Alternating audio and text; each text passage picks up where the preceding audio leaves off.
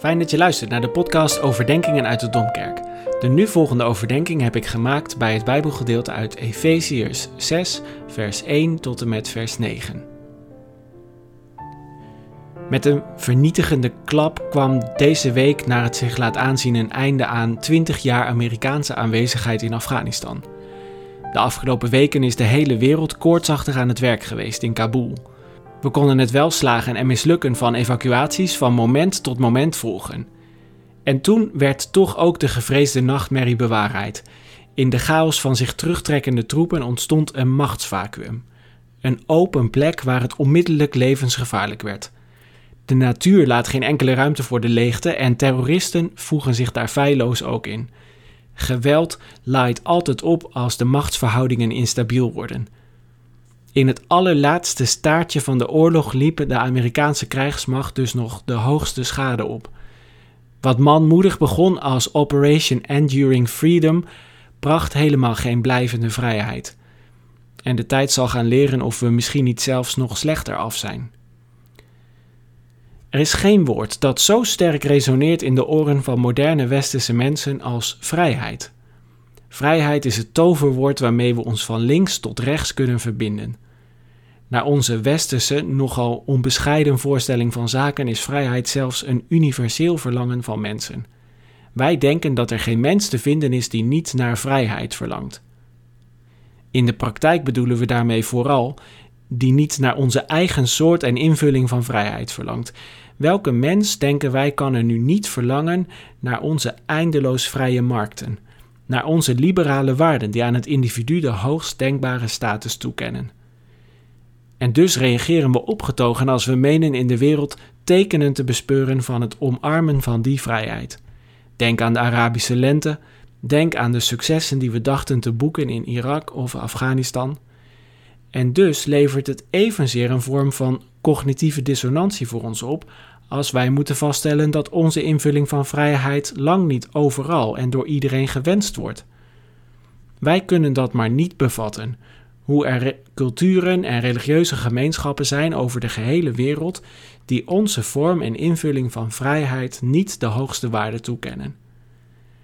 Meestal lossen we die cognitieve dissonantie op door te veronderstellen dat die ander of die anderen wel minder ontwikkeld zullen zijn, zelfs achterlijk en nog onverlicht. We voelen de noodzaak om die ander tot verlichting en tot vrijheid te brengen, desnoods gewapenderhand. Maar kunnen we zelf wel naar eerlijkheid blijven volhouden dat wij vrij zijn en vrij waren in de keuze om tot oorlog over te gaan in Afghanistan of in Irak?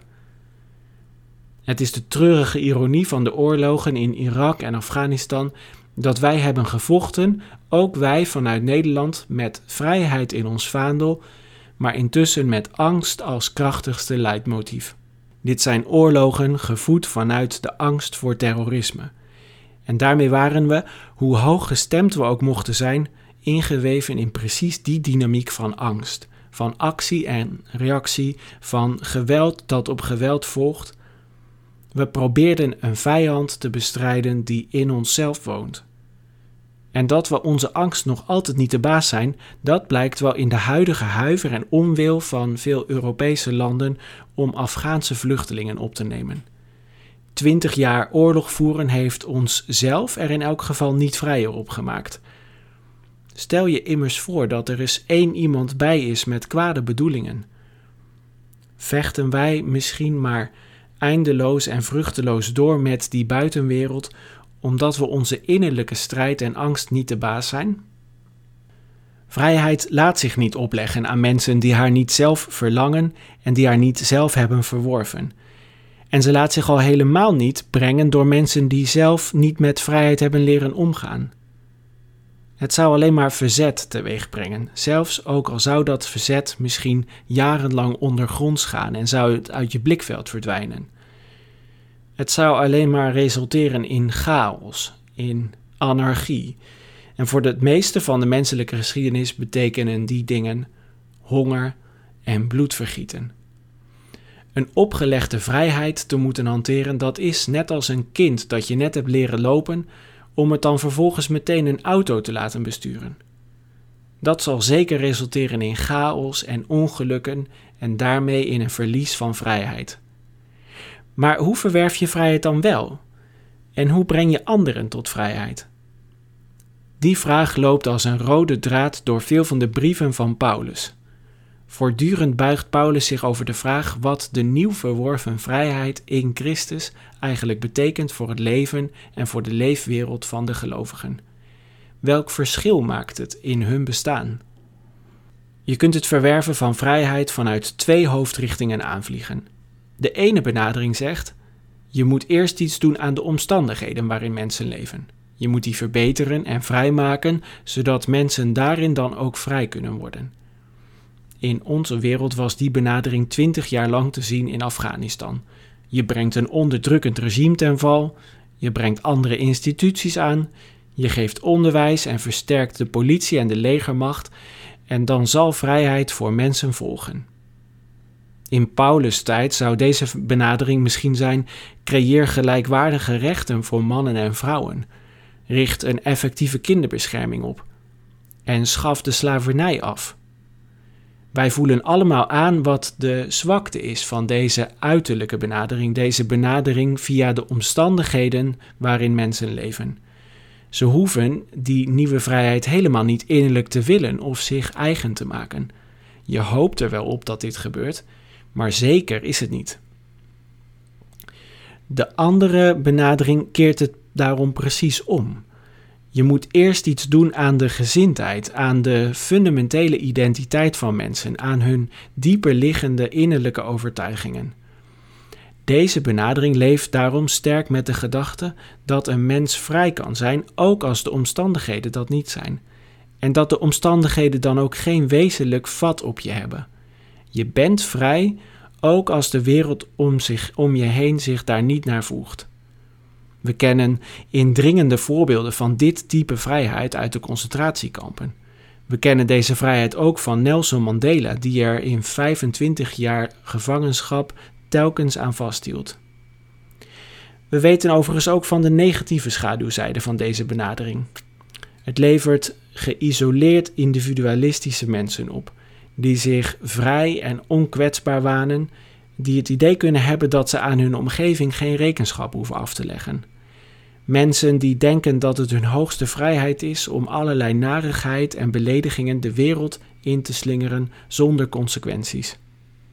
Paulus kiest in de brief aan de Efeziërs, net als in de parallelle passage uit Kolossenzen 3, een benadering die dwars door deze twee heen gaat, of eigenlijk die haar overstijgt. Hij spreekt de gemeenten in zijn brief aan op hun fundamentele nieuw verworven vrijheid, de vrijheid van het leven in Christus. In feite zegt Paulus: Christus is voor jullie nu de allesbepalende omstandigheid van je leven. Christus is de nieuwe schepping, is het nieuwe coördinatenstelsel van je werkelijkheid. Als Christus bepalend is voor wie wij zijn, dan valt het onderscheid weg tussen mannen en vrouwen, tussen Joden of Grieken, tussen slaven en vrije burgers. Paulus houdt de gelovigen voor dat ze niet langer gebonden zijn aan de orde en de indelingen van deze wereld, maar dat ze nu slechts aan Christus gebonden zijn en in Christus aan elkaar. We voelen allemaal de universele reikwijdte van deze gedachte. Het christelijk geloof is een radicale gelijkmaker. En het is dan ook niet vreemd dat de gelovigen wilden weten hoe die vrijheid hun onderlinge verhoudingen moest gaan bepalen. Moest alles blijven bij wat het was? Moest alles misschien in een omvattende revolutie helemaal anders worden? Een dergelijke revolutionaire conclusie trekt Paulus nergens in zijn brieven. Ook niet in het briefje aan Filemon, dat zelfs helemaal draait om de verhouding van meesters en slaven.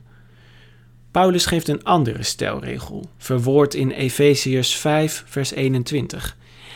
Aanvaard elkaars gezag uit eerbied voor Christus.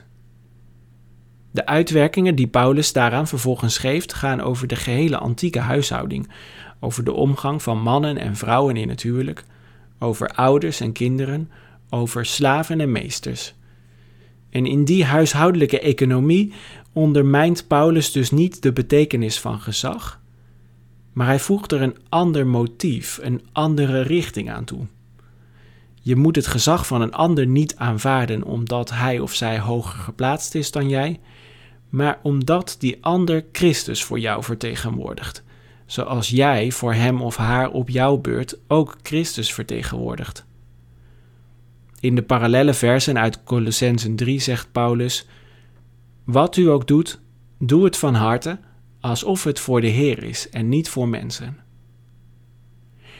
En zo komt er uit de brieven van Paulus een heel specifiek christelijk beeld van vrijheid naar voren, dat anders is dan de vrijheid die wij doorgaans nastreven.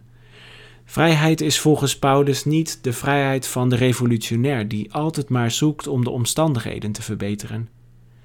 Vrijheid is ook niet de vrijheid van de westerse mens die verleerd heeft om met zijn omgeving en met anderen te rekenen. Vrij ben je als christen omdat je alleen gebonden bent aan Christus. Alles mooi en wel, denk je misschien, maar was Paulus nu conservatief of progressief? Wilde hij nu alles laten bij het oude of wilde hij een totale bevrijding zien?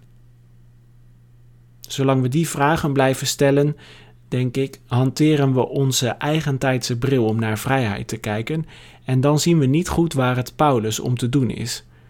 Paulus doet juist grote moeite om de gemeente een andere vrijheid aan te leren.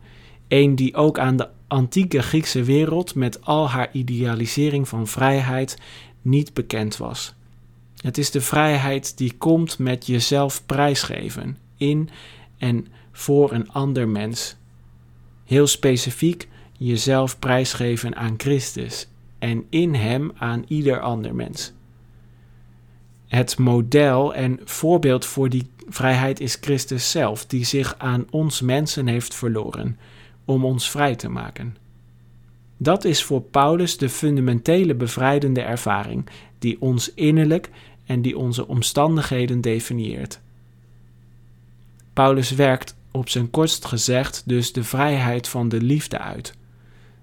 De liefde brengt in mensen die vrijheid teweeg die geen spoor van angst kent.